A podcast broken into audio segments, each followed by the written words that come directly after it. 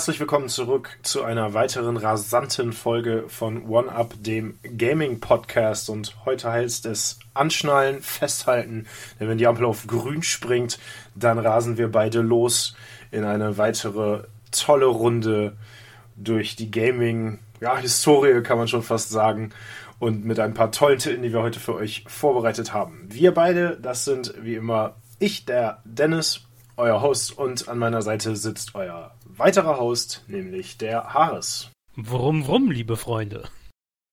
Und bevor wir ähm, zum Thema der heutigen Folge kommen, wie jede Woche ein kleiner Griff in die Retro-Kiste. Und ich habe diesen, diese Woche einmal thematisch ein bisschen angepasst, weil ich überlegt habe, okay, was waren denn Sachen, die äh, dazu geführt haben, dass ich die Spiele, die wir nachher besprechen, ähm, so gut fand und was, was könnte mich in meiner, in meiner Kindheit beeinflusst haben, äh, diese Art des Genres ähm, dann auch als Videospiel zu genießen. Und deswegen hier für dich meine Frage der heutigen Retro-Kiste, Haares. Ähm, hattest du Matchbox-Autos? Ja, so vereinzelte. Ich hatte nicht, ich hatte keine große Sammlung und ich hatte auch nicht so, da gab es auch diese ähm, coolen, ja, so Rampen und hast du nicht gesehen und sowas. Ähm, das hatte ich alles nicht, aber ich hatte so ein paar weiß nicht, so versprengte Matchbox-Autos und versprengte äh, Matchbox-Fake-Autos. Und ich glaube, es war ein Kit aus Knight Rider dabei. Uh, der heilige Gral der Matchbox-Autos quasi. Ähm, warum ich vorher ja auch im Gespräch zwischen uns beiden schon mal gesagt habe, das ist wahrscheinlich gar nicht so retro, dass ich glaube, dass es das auch immer noch gibt. Ich bin mir da allerdings bei Matchbox-Autos, doch, ich denke schon. Also die weitaus bekanntere, glaube ich, international zumindest bekanntere Variante von so Dingern sind natürlich die äh, guten alten Hot Wheels. Oh ja, da hatte ihr, glaube ich, auch welche von. Oder wenn, wurden die, weiß ich gar nicht. Kommt mir bekannt vor, aber jetzt gerade zweifle ich, ob die in Deutschland überhaupt verkauft wurden, aber doch bestimmt. Ich denke schon wenn man sich mal ein bisschen umschaut, bei YouTube zum Beispiel, sind gerade solche Hot Wheel-Bahnen irgendwie total angesagt und die Leute bauen da die, die Würsten-Hinderniskurse und alles Mögliche. Aber du hast es ja auch schon angesprochen, mit diesen, bei diesen Matchbox-Autos tatsächlich, da gab es ganz viele kuriose und coole Dinge. Nämlich du konntest, es gab auch so Koffer, äh, die dann irgendwie gleichzeitig ja. so eine, so eine äh, ja, Stadt quasi waren, mit der man, äh, wo man die, mit den Matchbox-Autos dann da durchfahren konnte. Und natürlich, wie du auch schon gesagt hast, Kid von Knight Rider und alle möglichen anderen äh, lizenzierten Dinge. Und wie du auch schon angesprochen hast, zieht natürlich so ein Trend immer dann äh, Klone mit sich oder schlechte Kopien. Und ja, für mich, für mich war es so, ähm, Spielzeugautos im Generellen waren irgendwie immer was, was mich in meiner Kindheit und gerade auch so in jüngeren Jahren äh, schon immer begleitet hat. Und äh, gibt dann so Geschichten irgendwie von, von meinen Eltern, dass ich irgendwie mit, mit drei oder vier schon auf der Fensterbank nur mit Autos gespielt haben, äh, haben soll und äh, so Sachen. Und äh, irgendwie muss sowas ja prägen. Ne? Also frühkindliche Entwicklungsphase und sowas drückt dem Jungen mal ein Auto in die Hand. Schön 90er. Dann äh, kommt er auf gute Gedanken oder so. Ähm, ich war dann immer so derjenige, der sich dann irgendwie äh, Dinge damit aufgebaut hat und dann ganz wild rumfantasiert hat und äh, hatte tatsächlich, und das äh, möchte ich an dieser Stelle auch einmal erwähnen, in meinem ganzen äh, Kinderzimmer auf dem Boden einen äh, so Straßenteppich. der Klassiker der, der 90er Jahre Kinderzimmereinrichtung, den ich nie hatte. Aber ich war immer sehr neidisch auf die Kids, die einen hatten. Aber es äh, gibt so viele, die hatten das dann irgendwie so als, als Spielteppich, nur so als kleine Matte oder sowas. Und ich hatte wirklich das komplette Kinderzimmer damit gepflastert. Äh, Luxusvariante. Was mit Sicherheit super finster aussah, wenn, wenn man mal Fotos aus der Zeit sieht. Ja, da habe ich. Wahrscheinlich war die Farbe auch giftig. Ja, ja, wahrscheinlich. Ähm, ich bin mir nicht, ich könnte jetzt auch nicht abschwören, dass ich nicht was davon gegessen hätte oder so. Aber ähm, ich saß dann da halt so als kleiner, kleiner Dennis auf dem Boden rum und habe dann mit äh, Autos gespielt, habe mir die wildesten Geschichten ausgesucht. Und natürlich waren dann auch irgendwie die, das dann auch hauptsächlich Rennautos. Ja, so Rennautos und äh, so, so ich hatte auch so, also halt alle möglichen so Sportwagen und sowas, ähm, aber halt eben auch dann so die, die also auch so so Rallye-Wagen und solche Geschichten dann mit so Fake oder echten Logos drauf, die dann äh, ja das dann halt dargestellt haben. Und wie du sagtest, also da gibt's dann halt auch die, die Billig-Variante davon. Also ich weiß, eine, eine Zeit lang waren halt die damaligen 1-Euro-Shops halt auch voll von irgendwelchen Matchbox-Nachbauten und da haben wir auch sehr, sehr viel beko zu bekommen. Also den Knight Rider aus, äh, den, den Kit aus Knight Rider, da bin ich mir nicht mal sicher, ob das Original Matchbox war oder halt eben auch einer von diesen Nachbauten, äh, die dann halt irgendwie der äh, aus Knight Hunter oder so war. Aus irgendeinem Fake-Shop. ja, ja, so, so, so war das mit Sicherheit äh, bei mir auch. Also ich bin mir ziemlich sicher, dass die meisten meiner äh, großen Spielzeugautosammlungen tatsächlich äh, irgendwelche Fakes waren oder irgendwelche Klone waren und dann, äh, wie du ja sagst, auch ähnlich aussahen wie Kit, aber irgendwie Night Hunter oder Night Flyer oder so, was, auch immer. Ähm, ja, aber es, aber es ist so, dass ich damit gerne gespielt habe und auch viel gespielt habe und ähm, tatsächlich auch so, so, so ein bisschen gerne mir irgendwie ein, zwei von den cooleren von denen äh, auch, auch behalten hätte.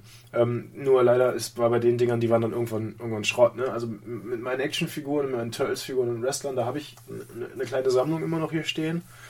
Ähm, die haben die Zeit besser äh, überlebt als diese Autos, aber die Autos, vor allem wenn sie Fake-Autos waren, waren halt irgendwann Schrott. Ne? Aber mir hat das leider alles gar nicht überlebt. Also entweder äh, haben wir die auch teilweise, glaube ich, weggegeben, aber äh, sowohl Actionfiguren und sowas, da ist, da habe ich, glaube ich, nichts mehr übrig. Ähm, und ich habe auch vieles kaputt einfach kaputt gespielt. Und äh, gerade bei den Autos habe ich halt auch gerne ähm, äh, Crashkurs gespielt. also äh, Auto gegen Auto und das überlebt das Auto auch nicht so lange. Mal gucken, welches Auto gewinnt. Am, am, meisten, am meisten haben beide verloren. ja, genau. Wenn du verlieren alle. Äh, die Lieblingsbeschäftigung, die, die Dinge gegeneinander knallen, so ganz klischeehaft. Ja, ja. Doch, doch, das äh, bringt mich dann auch gleich auf die Idee von, für ein Spiel, was ich mir aufgeschrieben hatte, dann wieder von der Liste genommen habe, aber dann doch vielleicht jetzt gerade dachte, okay, vielleicht verlieren wir gleich mal zwei Sätze drüber. Äh, da ich mich sehr bemüht habe, das Ganze einigermaßen passend zu machen und vielleicht habt ihr es in der Einleitung auch schon so ein bisschen erkannt. Ähm, Ars und ich sprechen heute über ein Genre, was mir vor allen Dingen in letzter Zeit wieder sehr ans Herzen gewachsen ist, ähm, nämlich Rennspiele. Kurzer Hinweis zum Anfang unserer Diskussion. Ähm, wir möchten jetzt natürlich nicht über so Sachen wie irgendwie Kart Racer oder so sprechen oder Wave Race oder sowas oder F-Zero oder sowas haben wir schon genug getan, sondern wir wollen tatsächlich mal über ähm, richtige, in Anführungszeichen, Rennspiele ähm, sprechen. Und Harris, äh, wenn ich mir zu Beginn jetzt dieses, äh, diese Einleitung einen, einen kurzen Monolog gönnen darf. Aber gerne. Alles klar. Für, für mich war es so, ich habe es glaube ich schon mal äh, bei ein paar Folgen erwähnt über die Corona-Zeit und über die Zeit, wo man wirklich viel Zeit hier drin verbracht hat, ähm, habe ich wieder angefangen, mich mit diesem ganzen Thema zu beschäftigen und habe halt tatsächlich meinen Weg zum Sim-Racing gefunden, was ja auch so ein richtiges, richtig fieses Loch ist, wo man reinstürzen kann. Ähm, und habe dann so ein, so ein paar Spiele kennengelernt, die man aus heutiger moderner Zeit äh, dann so als Sim-Racer oder Sim-Cade-Racer vielleicht auch noch äh, bezeichnen würde. Und ähm, ich möchte euch gar nicht zu viel mit diesen Spielen auf den Keks gehen heute, weil das eigentlich nicht der Fokus der Stunde sein sollte, weil bei den Spielen geht es aber eigentlich darum, dass man Fahrphysik und Fahrverhalten von Autos äh, so gut wie möglich nachbaut. Ähm, um ein realistisches, in Anführungszeichen, ähm, Fahrerlebnis für die Heimkonsole oder für den PC zu ermöglichen. Ähm, das ist allerdings auch das erste Mal tatsächlich jetzt in dieser Zeit, dass ich äh, meinen Weg zu einem Lenkrad gefunden habe. Das hatte ich früher nie. Und deswegen habe ich all diese Spiele, über die wir heute sprechen, auch immer schön mit Controller gezockt. Meistens dann irgendwie auf den Konsolen, weil äh, PC hatte ich zu dem Zeitpunkt keinen, der das hätte spielen können.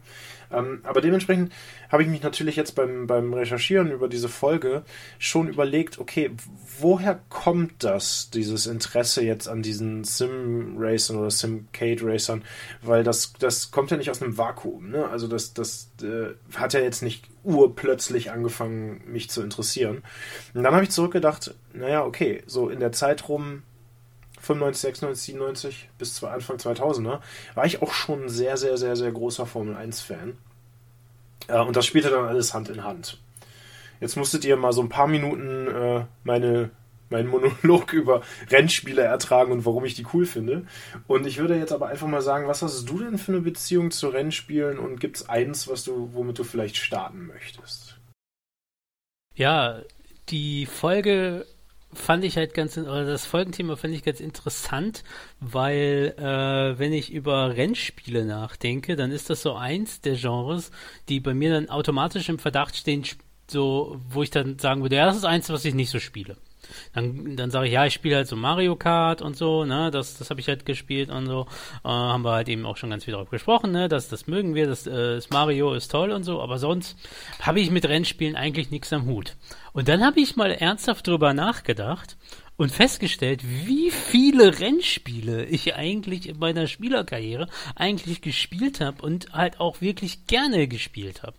Und das, das fand ich sehr faszinierend und hatte die fand das Thema dann total spannend, eigentlich mal darüber nachzudenken. Und bei mir scheint das eine Sache zu sein, die in einem bestimmten Zeitfenster stattgefunden hat und dann aufgehört hat. Und ich habe eine These, äh, mit der ich vielleicht später äh, um die Ecke komme, was das vielleicht bei mir, äh, was bei mir passiert sein könnte. Äh, weil ich habe um das jetzt schon mal zu spoilern, früher deutlich mehr davon gespielt, als ich das jetzt tue. Aber dank dieser Folge denke ich auch darüber nach, diesen Umstand mal wieder zu ändern. also ich könnte dir ein paar super Sachen empfehlen, in denen du 15.000 Spielstunden investieren kannst und äh, das tatsächlich auch mit kleinerem Budget und äh, ja, also äh, das äh, gerne tatsächlich die Richtung Sim-Racing und wenn es zu simulationslastig wird, da ist, glaube ich, genau die Sache, wo ich eher raus bin. Aber äh, du musst uns gleich auf jeden Fall eins mal, äh, eins dieser die, äh, Sim-Racer oder das, was du vielleicht spielst, vielleicht nochmal zumindest nennen oder kurz vorstellen. Ich äh, kann ja mal am Ende, so gegen Ende in der Folge mal so eine kleine Auflistung machen an Sachen, die ich da kennengelernt habe und, und was ich da so cool finde und warum und ja, klar. Ja, aber ich fange dann an, äh, wie so oft am Anfang, ähm, und möchte mit so ziemlich dem ersten Rennspiel, was ich gespielt habe, ähm, oder zumindest was es, was, mir fällt nichts ein, was äh, früher gewesen ist. Ähm, oder eigentlich sind zwei, aber das müsste eigentlich das erste sein. Und zwar Red Racer auf dem NES ein, äh, ja, du, nickst auch schon zustimmend, ein Klassiker, glaube ich, der, der NES-Spiele. Ähm, irgendwie ist auch so eine Art Spiel, was immer aufgetaucht ist und ganz viele Leute irgendwo hatten, aber gefühlt niemand sich irgendwie bewusst gekauft hat oder so. Also es war nicht so, oh ja, ich wollte, ich bin in den Laden gegangen und wollte unbedingt Red Racer haben, aber irgendwie kannten das viele. Das ist ein bisschen, glaube ich, auch die, der, der kleine Klon von Outrun auf dem ähm, Mega Drive was, glaube ich, ein bisschen bekannter ist. Ja, auf jeden Fall, auch wenn ich äh, Red Racer äh, nicht gespielt habe selber, ich weiß, was es ist, aber Outrun sagt mir auf jeden Fall auch was, obwohl ich überhaupt keinen kein Sega hatte. Ne? Also, ja, sehr, sehr bekanntes Spiel. Ja, und äh, vom Stil her sind die sich sehr ähnlich. Outrun ist ein bisschen grafisch auf, äh, also es hat 16-Bit im Vergleich zu 8-Bit und ein bisschen andere Musik, ein bisschen bunter und so. Und Red Racer ist aber vom Stil sehr ähnlich. Also du hast im Grunde eine Pseudo-3D äh, Ansicht, die halt irgendwie versucht, eine Art Gefühl von 3D und Geschwindigkeit darzustellen mit den Mitteln der äh, NES-Konsole. Du hast die Wahl zwischen einem Ferrari, äh, irgendeiner Couleur, äh, das ist eine Sache, ich kenne mich mit Autos tatsächlich einfach überhaupt nicht aus, aber äh, es ist ein, ein Ferrari und die andere äh, Option ist ein ja, Formel 1 Wagen oder zumindest ein Formel 1 Stilwagen oder sowas in der Richtung. Und äh, du hast, glaube ich, acht Welten, also acht Strecken, durch die du ähm, fahren kannst. Und die Hürde bei dem Spiel ist, du fährst auf Straßen, was den Formel-1-Wagen noch ein bisschen seltsamer macht, äh, auf denen verschiedene Autos, ähm, also in, auf den Verkehr quasi herrscht. Und äh, du musst es immer bis zu einem Checkpoint schaffen. Und für den Checkpoint kriegst du dann quasi dann neue Zeit und dann musst du es halt damit dieser Zeit zum äh, Ende des äh, Levels schaffen. Und wenn du äh, den Checkpoint nicht in der gegebenen Zeit erreichst, dann hast du noch irgendwie so ein paar Sekunden, mit denen du vielleicht gerade noch so über den nächsten Checkpoint schlittern kannst oder du bist halt raus. Und es ist halt schon, es ist knüppelschwer Aber was ich halt ganz cool fand und was schon damals so eine Sache war, die mich sehr gereizt hat, ist, dass diese verschiedenen Level halt verschiedene Länder und äh, Areale halt darstellen sollten. Also eins erinnere ich mich, das war halt Griechenland und hatte so ähm, so, so ruinenmäßig, also so ganz rudimentär sollten halt so griechische Säulen darstellen im Hintergrund. Und die Autos, zumindest wenn du den Ferrari genommen hast, wenn du den Formel 1 Wagen genommen hast, waren alle Autos immer andere Autos Formel 1 Wagen. Äh, warum auch immer. Aber ähm, wenn du die, äh, den Ferrari genommen hast, dann gab es halt, ähm, dann haben sich auch die Autos, die auf der Straße sind, verändert. Und dadurch hast du halt so ein bisschen ein absolut basic Level von, oh, wir sind, reisen jetzt durch die Welt mit dieser, äh, mit diesem Rennspiel. Das fand ich damals schon cool, aber ich habe es, glaube ich, nie, nie geschafft, äh, das überhaupt hinzukriegen, also da einmal komplett durchzukommen, weil es einfach schweineschwer war. Diese Art der Spiele war aber ja durchaus auch was, was äh, sich tatsächlich auch noch lange gehalten hat. Ähm, lange über den NES hinaus. Mir sind solche Dinge hauptsächlich aus, ähm, ja, aus als Arcade-Spiele bekannt. Das war auch, also ich weiß nicht, ob es Red Racer als Arcade gab, aber Outrun war definitiv ursprünglich ein Arcade-Spiel. Und genau, achso, die, die Ansicht war auch quasi von hinten. Also du hast das Auto, die Rückseite gesehen und bist dann in den Pseudo 3D gefahren. Das ist auch so typisch für diese Arcade Racer der Zeit. Und ich, das war definitiv davon inspiriert und war auch entsprechend halt schwer. Also du musstest halt auch irgendwie gefühlt Credits nachwürfeln, werfen in dein NES, um das zu schaffen. Und äh, ja, war, war halt schon ganz cool.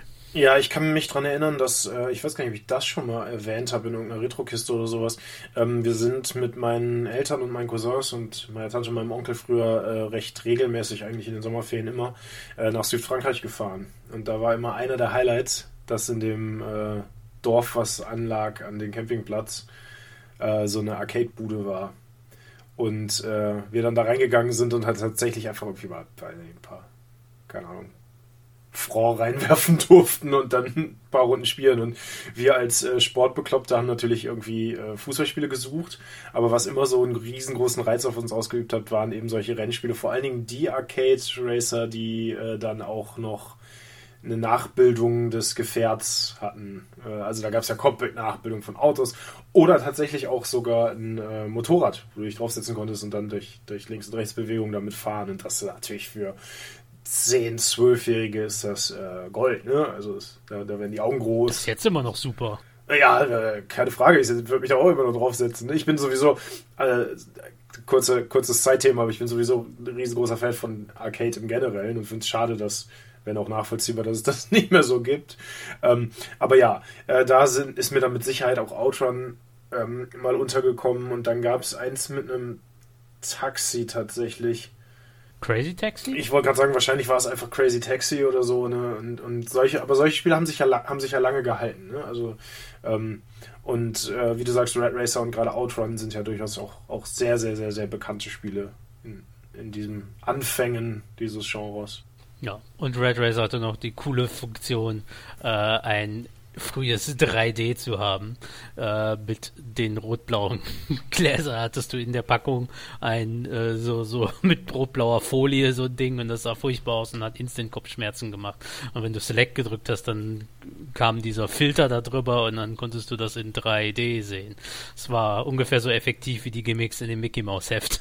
Ey, ich wollte gerade sagen, hat äh, wahrscheinlich dazu geführt, dass du heute ein bisschen schlechter siehst, was 3D angeht allgemein schlechter sehe. auch hier wieder kurze, kurze Side Note. Kennst du diese, diese, wie diese Hypnosebilder irgendwie, wo, wo, wo so, so Wimmelbilder oder sowas, ja, ja. So, das hat bei mir auch noch nie funktioniert. Also ich weiß nicht, woran das liegt. Vielleicht ist es wirklich zu viel Zocken einfach. Ja doch, das kann ich tatsächlich. Also wir hatten so ein Buch, aber damit habe ich mir, glaube ich, auch nachhaltig die Augen ruiniert. Also ich, ich kann das sehen, aber äh, ich weiß nicht, zu welchem Preis. Ich habe auch, ich habe auch überlegt, äh, was, was so wohl eines der ersten ernstzunehmenderen Rennspiele war, die ich äh, gespielt habe. Und ich bin mir sicher, dass ich irgendwas vergesse. Aber eins, was mir sehr, sehr stark in Erinnerung geblieben ist, war zu meiner N64-Zeit und zwar im Jahre 98 und hieß F1 World Grand Prix. Und das äh, war für mich natürlich dann zu diesem Zeitpunkt äh, besonders cool, weil diejenigen von euch loyalen Zuhörern werden das wissen. Ich bin jemand, der, wenn ich äh, Dinge konsumiere, also passiv konsumiere, ich irgendein Outlet suche, um das aktiv zu betreiben. Und da ja nun mal Formel 1 Wagen fahren als Zwölfjähriger oder heute nicht so einfach möglich ist, sind es dann meistens Games.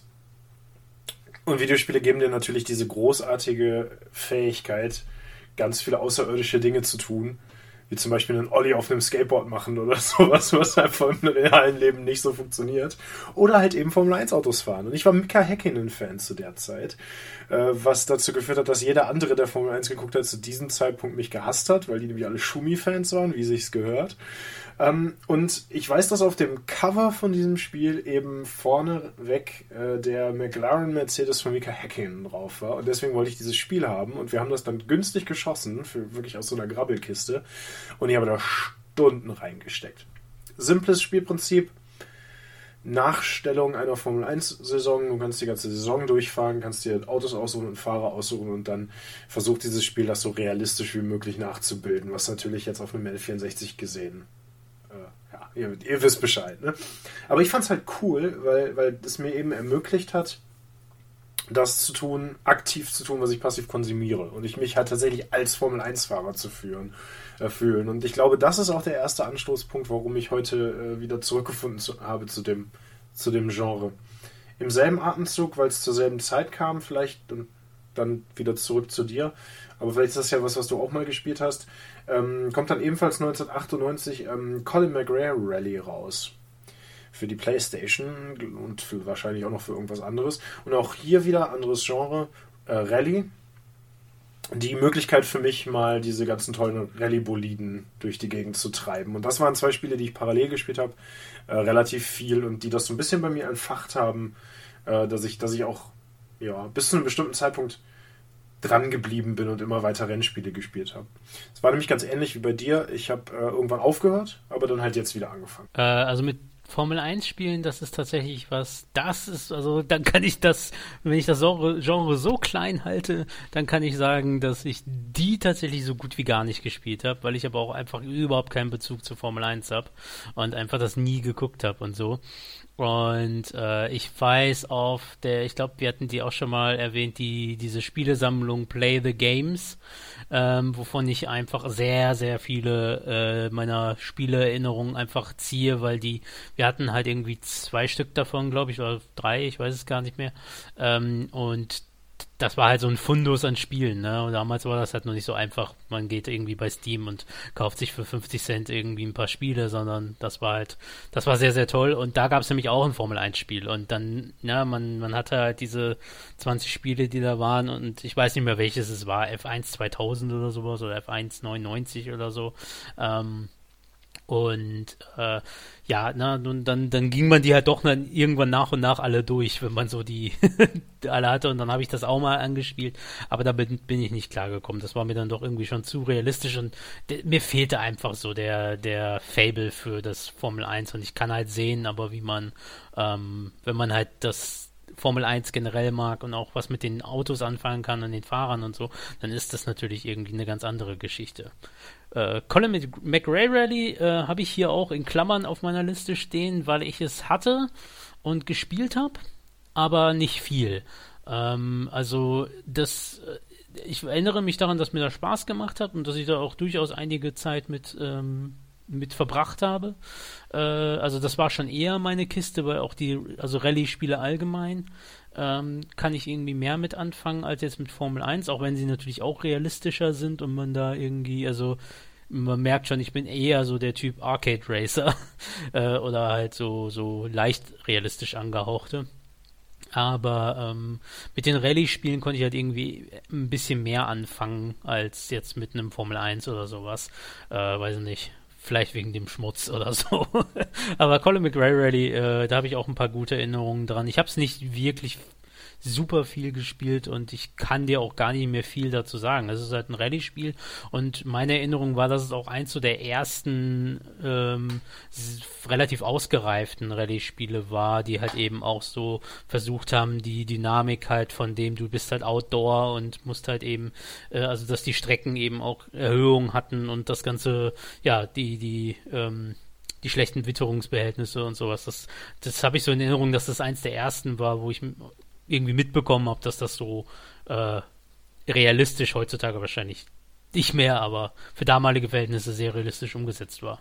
Ja, das muss man natürlich auch sagen. Ne? Also du sagst jetzt für heutige Verhältnisse, ähm, gerade was so Sim-Racing und so angeht, ist, ist natürlich die, die, die heutige Grafikgeneration und, und Gameplay-Physik ähm, nicht mehr zu vergleichen mit dem, was damals rausgekommen ist. Wobei es tatsächlich auch dort immer noch Dinge gibt, so von 2005, 2006, die heutzutage immer noch gespielt werden, weil die äh, von der Fahrphysik her unfassbar toll sein sollen ähm, und dann gemoddet werden oder sonst irgendwas.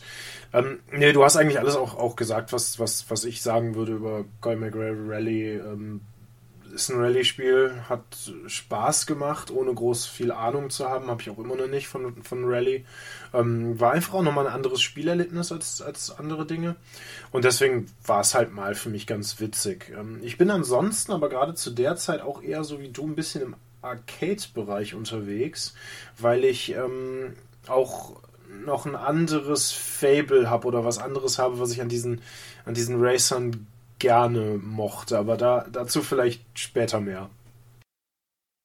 Ich würde jetzt kurz ein paar, äh, paar ja, die, die sind jetzt ein bisschen bisschen anders gelagert, aber ich möchte es kurz erwähnen, weil ich nicht weiß, wann ich sie sonst irgendwo eingeschoben kriege. Nämlich das ein andere, was äh, auch eins der allerersten Spiele war, die ich überhaupt gespielt habe und eben auch eins der ersten Rennspiele, nämlich Excitebike. Mhm. Das ist natürlich jetzt nicht in der Form ein Rennspiel, wie es zum Beispiel Red Racer oder Colin McRae oder sowas war, weil es halt noch diese Stunt-Ebene äh, hatte, also diesen, diesen ähm, diesen Punkt des Trials äh, mäßigen, dass du halt über Hügel und sowas äh, fahren musstest mit deinem ähm, Motocross. Und wir hatten das in unserer Neujahrs-Nonsens-Folge, wenn ich mich recht zurückerinnern kann. Ah ja, gut, da hast du eine bessere Erinnerung als ich. Dann, dann sage ich es nur, äh, dann nur kurz, ich fand's toll, hab's halt gespielt. Äh, vor allen Dingen auch den Level-Editor, das war halt so der, ähm, der, der ja, die, das Herz des Spiels, wo man halt einfach dann auch eigene Level machen konnte. Das war schon ziemlich cool. Und am Ende waren es halt auch Rennen mit Runden, also passt so einigermaßen rein. Und äh, was ich auch noch kurz erwähnen möchte, ist Rock'n'Roll Racing auf dem Super Nintendo ein Spiel, was auch deutlich mehr in den Arcade- und Fun-Bereich und halt auch überhaupt nichts mit Realismus zu tun hat. Aber äh, es war ein Spiel, was auf verschiedenen Planeten spielte. Äh, es war so eine isometrische Ansicht äh, du konntest deine Wagen mit äh, irgendwelchen Waffen und anderen Upgrades ausstatten und deine Gegner eben auch von der äh, Bildfläche schießen. Und äh, das Ganze war unterlegt mit 16-Bit-Versionen von irgendwelchen bekannten Black Sabbath oder äh, sonstigen äh, Rock Hard Rock Metal Songs. Und äh, von denen ich damals nicht wirklich Ahnung hatte, aber ich fand die Musik einfach irgendwie schon cool. Und äh, die Grafik war bunt und es gab Aliens und so, das war schon ganz witzig. Und am Ende ging es auch um das Gewinnen von Runden, also das war so mein mein äh, Erstreben, so nach dem Motto, geht es dann als erster durchs Ziel zu kommen, dann dann packe ich es noch irgendwo in die Rennspielecke. Und das war es am Ende noch, äh, aber es ist natürlich deutlich ein bisschen anders gelagert. Ähm, es gibt ja verschiedene ja. Gründe, warum man Rennspiele spielen kann. Und ich spiele die heutzutage ja tatsächlich, weil ich die ähm, das, das kleine, geringe Verbessern von Rundenzeiten super herausfordernd finde, also gegen mich selbst fahren quasi. Und dann gibt es natürlich irgendwie Gewinnen. Und dann gibt es aber natürlich auch äh, noch andere Elemente, wie zum Beispiel äh, coole Autos fahren, die ich sonst nicht fahren kann, ähm, tunen vielleicht, komme ich später auch nochmal zu. Ähm, und all so Sachen. Ne? Deswegen äh, gibt es ja auch diese breite Palette an, an Rennspielen und eigentlich sind das ja selber, also es gibt ja gar nicht das Genre Rennspiele. So, ne, sondern es gibt dann Simracer, Arcade Racer, Kart Racer und so weiter und so fort. Und ähm, ja, wenn, wenn du dir jemals schon mal gedacht hast, und ich glaube, wir haben da tatsächlich auch schon mal drüber gesprochen, aber wenn du dir jemals schon mal gedacht hast, hm, irgendwie war meine Führerscheinprüfung zu leicht, dann möchte ich dir wirklich ans Herz legen, äh, mal in Gran Turismo reinzuschauen. und mal die Lizenzen zu spielen. Und ich kann mich daran erinnern, dass du das, ähm, ich weiß nicht, ob du es on air erzählt hast oder mir erzählt hast, aber dass äh, es tatsächlich so war, dass ihr da irgendwie quasi dran verzweifelt seid. War da, war da irgendwas? Habe ich das falsch im Kopf? Das muss jemand anders erzählt haben. Also ich habe Gran Turismo äh, zwar mal gespielt, aber nie wirklich. Also nie, nie doll. Ähm, aber auch unter anderem an, aus dem Grund, dass äh, das halt schon ein bisschen zu sehr wieder in die. Äh, ich meine, das Sim ist wahrscheinlich aus jetzt einer, einer Sim-Racing-Variante auch wieder äh, irgendwie das Falsche, aber es war halt deutlich äh, simulationsorientierter, als es halt eben die Reihe, die ich gespielt habe, die zu der ich gleich noch kommen wollte, aber äh, da kommen wir so oder so was zu. Also Need for Speed, äh, das war ja im Grunde zu der gleichen Zeit das äh, das Gegenstück und äh, deshalb bin ich an Gran Turismo nie so richtig, habe ich mich nie so richtig rangewagt. Also das Spiel war unter dem Deckmantel irgendwie The Real Driving Simulator. Und jetzt, wo gerade wieder das, das nächste ansteht, in einem knapp einem Monat oder so, ähm, das wird immer wieder darüber diskutiert, wie in jedem anderen Genre auch, wo es sehr fanatische Nutzer gibt, inwiefern was jetzt eigentlich ein Simracer ist und was nicht. Äh, mir ist das ehrlich gesagt ziemlich egal. Ähm, Gran Turismo ist ein cooles Spiel. Ich werde mir das nächste zulegen. Äh, ich habe das halt tatsächlich noch von damals im Kopf, weil das eins der ersten war, wo, wo man wirklich teure Straßenwagen und Rennwagen äh, im Kreis fahren konnte. Und ähm, zwar mit dem Versuch, diese so grafisch realistisch und schön wie möglich nachzubilden. Und dann hast du halt das Spiel gespielt und dann musstest du Lizenzen, Lizenztests machen, also eine Führerscheinprüfung machen. Und ich habe selten etwas gemacht, was schwieriger ist in einem Videospiel als das. Also das war furchtbar. Du brauchst diese Lizenzen, um bestimmte Cups zu fahren, soweit ich mich richtig erinnern kann. Und du konntest halt quasi irgendwie alles gewinnen und, und, und wenn du diese Lizenz nicht hattest, dann konntest du nicht weitermachen. Und aber diese Lizenz war irgendwie quasi fahr eine Runde um den Kurs in der und der Zeit, was echt schon hart war, und komm nicht ein einziges Mal von der Spur ab. So, so Sachen halt, ne? Also richtig hartes Zeug.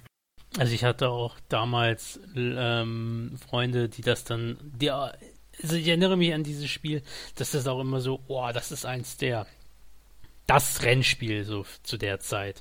Also was irgendwie sehr, sehr, sehr beliebt war. Und ich kenne auch Freunde, die sehr davon geschwärmt haben.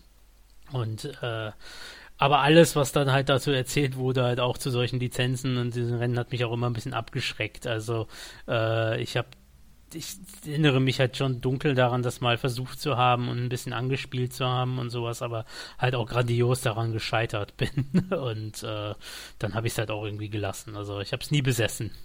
Ja, ich habe, glaube ich, eins und zwei sehr extensiv gespielt. Und äh, dann nichts mehr, äh, bis jetzt das, das, das Neue rauskommt. Das ist übrigens sieben. Also schon ein krasses Franchise, muss man sagen. Du hast es schon angesprochen. Und zwar habe ich auch was aus dieser Reihe äh, auf der Liste stehen und du möchtest gerne über Need for Speed sprechen. Genau, das auch, wenn wir schon bei großen Franchises sind. Ich glaube, Need for Speed äh, ist da muss sich da nicht verstecken, wenn es allein an die Anzahl an verschiedenen Titeln geht äh, und äh, Serien und Subserien und Sub-Sub-Serien und hast du nicht gesehen. Äh, da kann ich mich auch überhaupt nicht mit aus. Ähm, ich habe Need for Speed äh, gespielt. Das erste Need for Speed ähm, war Need for Speed 2 für mich. Äh, Need for Speed 2 Special Edition, um genau zu sein äh, die tatsächlich wohl relativ anders ist als die normale Edition, aber ich habe die normale nie gespielt, aber da sind wohl einige Sachen dazugekommen. Und so ähm, und das habe ich damals auf dem PC gespielt. Und das war so nach, also Red Racer hatte ähm, ja auch jetzt schon irgendwie einen echten Ferrari oder ein, ein Modell eines echten Ferraris da drin oder sowas, aber Need for Speed war für mich eigentlich das Spiel, was jetzt vielleicht eher so Gran Turismo bei dir war, wo ich das erste Mal diese Situation hatte, wo, ah, guck mal, das sind Autos, die gibt es in echt, das sind echte dicke Sportwagen oder es sind äh, Prototypen, also bei Need for Speed 2 war auch so ein Riesending, dass das halt irgendwelche Prototypen oder so Machbarkeitsstudien waren, die du fahren konntest. Ich habe leider die Namen jetzt alle vergessen, aber äh, irgendwelche ähm, besonderen Autos, die halt eben für Autoshows gebaut wurden oder sowas, aber nie jetzt irgendwie serienmäßig vorhanden waren, ähm, die man dann da fahren konnte. Und halt eben in einem realistischen Setting und halt auch wiederum ähnlich wie bei dann Red Racer, was ich halt auch cool fand, eben sehr quasi in ganz verschiedenen ähm, Gegenden der Welt, auf Strecken, die halt in ganz verschiedenen Gegenden spielen, die dann halt alle auch ne, versucht haben, mit den grafischen Möglichkeiten der Zeit äh, für möglichst realistisch darzustellen, also zumindest optisch realistisch und dann halt irgendwelche Wüstensettings oder halt eben ähm, ja, an einem Strand in irgendeiner sonnigen Gegend oder in irgendwelchen schneeverwehten Gipfeln und sowas. Nur, dass halt Need for Speed im Gegensatz zu Gran Turismo eben deutlich arcadiger war und halt eben sehr viel mehr drück auf die Tube und gib ihm äh, und weniger Realismus und keine wirklich realistische Fahrphysik hatte sondern eher auch mit irgendwelchen äh, absurden Streckenverläufen gepunktet hat und mit Schnelligkeit und ähm, solcherlei Dinge. Ähm, ja, also das war Need for Speed 2 und dann der dritte Teil, aber da kommen wir vielleicht gleich nochmal zu, falls du, ich weiß nicht, hast du den Teil äh, mal gespielt? Also ich habe die äh, aus anderem Grund die Reihe auf meiner Liste stehen, äh, nämlich gar nicht wegen den, ich weiß gar nicht, man jetzt sagt Hauptspiel oder so, sondern aber nicht, nicht über die, die du gespielt, äh, äh gerade angesprochen hast, äh, sondern spätere, die ein anderes meiner Bedürfnisse angesprochen haben. Kommen wir, kommen wir gleich vielleicht nochmal zu. Dann, dann muggel ich noch eben Need for Speed 3 äh, drunter. Äh, ich, ich, weiß schon, worauf du hinaus willst und äh, ich äh, würde sagen, dann, dann mache ich noch den, also genau, das ist Need for Speed 3.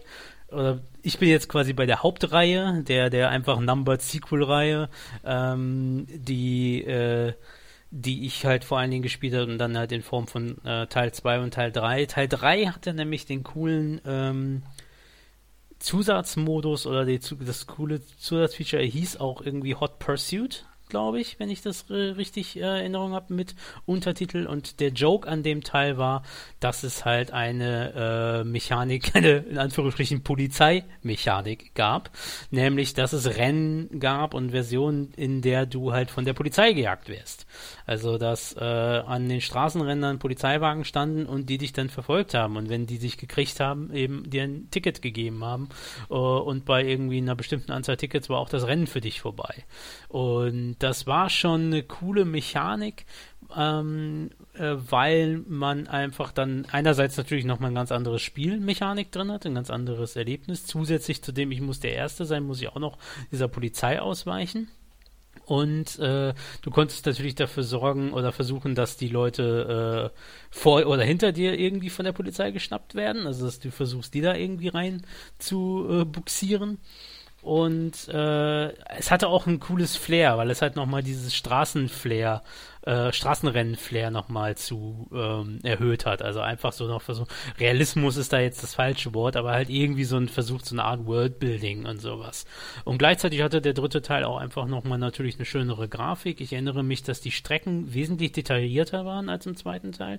Das fand ich auch sehr, sehr cool. Also während der zweite Teil noch deutlich blockiger war und sehr dünn, also da hattest du dann im Grunde Wände und äh, da waren Texturen drauf geklatscht und dazwischen war halt Strecke und in der Mitte war noch ein Klotz und das war's so. Das alles war so ein bisschen angemalt. Hatte der dritte Teil schon deutlich mehr dieses Feeling von, das ist jetzt hier eine Stadt und da sind dann halt irgendwie Gebäude und ein Tunnel und hast du nicht gesehen und sowas. Und dann auch noch der ganz der extra coole Modus für den Multiplayer auch, äh, dass man halt auch die Variante spielen konnte, man selber ist Polizei und jagt die anderen.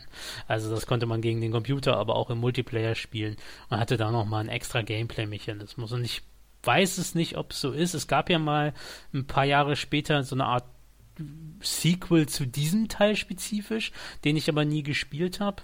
Äh, ich kann dir auch nicht sagen, ob der gut oder schlecht ist, aber das allein zeigt für mich, dass dieser Teil auf jeden Fall relativ beliebt zu sein scheint und irgendwie relativ erfolgreich war von der Reihe. Und das war dann für mich aber allerdings auch das das Ende von Need for Speed bis zu einem späteren äh, Zeitpunkt, nämlich bis 2013 das Reboot kam.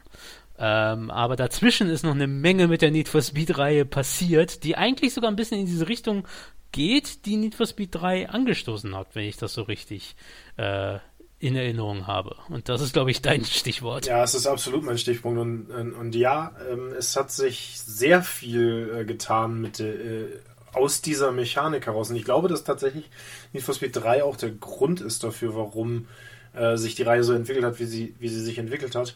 Ähm, weil du ja im Grunde genommen heute auch ähm, noch verschiedene Rennspielgenres grob unterscheiden kannst im Sinne von, du hast quasi äh, Circuit Racer, also tatsächlich irgendwie Rennspiele, wo du GT oder Formel ist völlig egal, aber wo du im Kreis fährst, mit vielen anderen. Und dann hast du ähm, sowas wie äh, Forza Horizon zum Beispiel.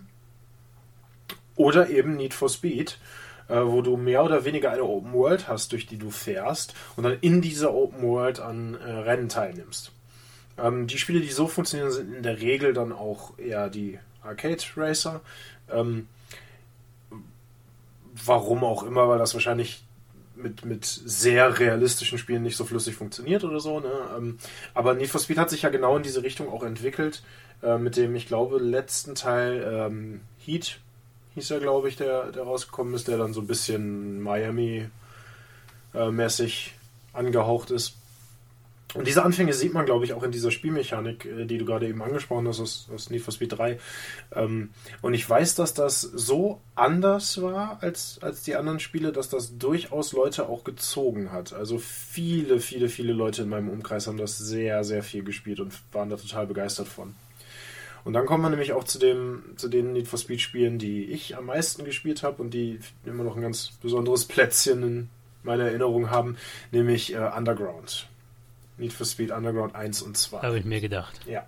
Und da war es für mich so, das hat eine, ja, so eine Vorliebe getroffen, was ich zum Beispiel auch bei GTA interessanterweise immer recht cool fand, nämlich das Tunen von Autos. Irgendwie so, ne? Du hast ein Auto bekommen, musstest das dann, konntest das dann tunen, konntest das verändern, konntest das anpassen. Und das ist so, ein, so eine zweite Sache. Wenn ich etwas, wenn ich ein Spiel habe, dann mag ich es ganz gerne, dem irgendwie meinen eigenen Stempel aufzudrücken. Das kannst du bei so Dingen wie, oder zumindest konntest du damals bei so Dingen wie Gran Turismo jetzt nicht zwingend machen. Und auch bei diesen Formel 1 Spielen nicht so wirklich, ne? Damals konntest du dann, hattest du noch keine Modi, wo du irgendwie neue Teams gründen konntest oder sowas. Und ähm, zeitgleich haben die Underground-Spiele auch eine Story mit reingebracht. Also auch ja was, wie du ja weißt, was mich immer sehr, sehr, sehr äh, an Spiele bindet und coole Stories. Und ich kann dir ehrlich gesagt nicht mehr sagen, was die Story von Need for Speed Underground wäre. Aber ich weiß, dass es damals dieser Ansatz, dieses, dieses Mischen dieser verschiedenen Elemente, ne? Hier, du hast ein cooles Auto, du kannst das weiter tunen. Du fährst durch eine Open World, kannst dir selber aussuchen, wo und welche Rennen du fahren möchtest. Und du hast auch noch so etwas, was man Story nennen kann. Hat dann dazu geführt, dass ich die Underground-Teile super lang gespielt habe und deswegen einer dieser, kennst du dieses, dieses Phänomen, äh, ein, ein Soundtrack macht dir einen Ohrwurm, den du einfach irgendwie nie wieder los wirst. Und bei Underground mhm. war es ähm, Riders of the Storm von The. Uh, das war auch ein interessanter Ohrwurm dann.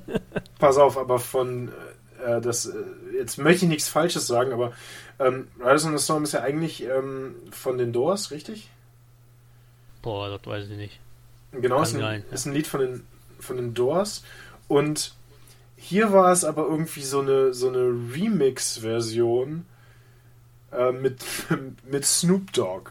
Ich wollte gerade sagen, gibt es nicht so eine Snoop Dogg-Version davon? und die war, soweit ich mich richtig erinnern kann, auf dem Soundtrack und das lief dauernd. Und das hat Jahre gedauert, bis ich das wieder einigermaßen loswerden konnte. Und ich hoffe, es kommt jetzt nicht zurück, sonst kriege ich irgendwelche, irgendwelche Flashbacks.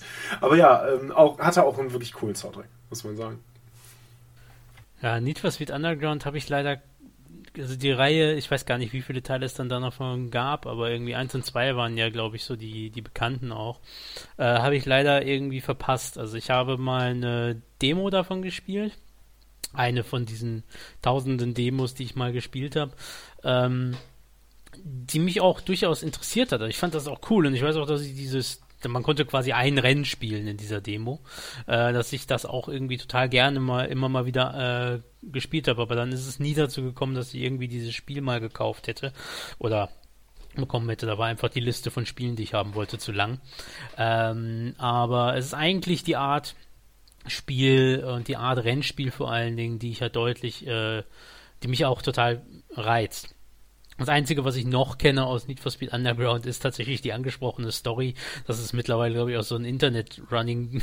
Ich weiß nicht, wie, ob das wirklich zu äh, den Meme-Status in Anführungsstrichen gekriegt hat, aber ich habe schon das Gefühl, dass das häufiger mal auftaucht, wenn es um äh, lustige äh, Videospiel-Intros geht, weil äh, es gibt dieses, das, das Intro davon ist relativ bekannt und relativ interessant, wie irgendwie ein alles sehr B-Movie-mäßig in so einem äh, so, so Typ im Endeffekt sagt, ja, erst klaue ich dir dein Auto und dann klaue ich dir dein Mädchen.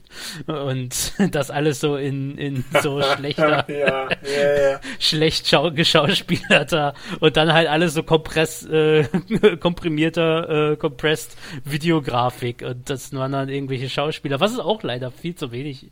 Also diese FMV-Spiele haben ja wieder so eine kleine äh, Renaissance im Indie-Bereich, aber damals war das so ein Ding, dass man halt einfach Zwischensequenzen einfach mit schlechten Schauspielern gemacht hat.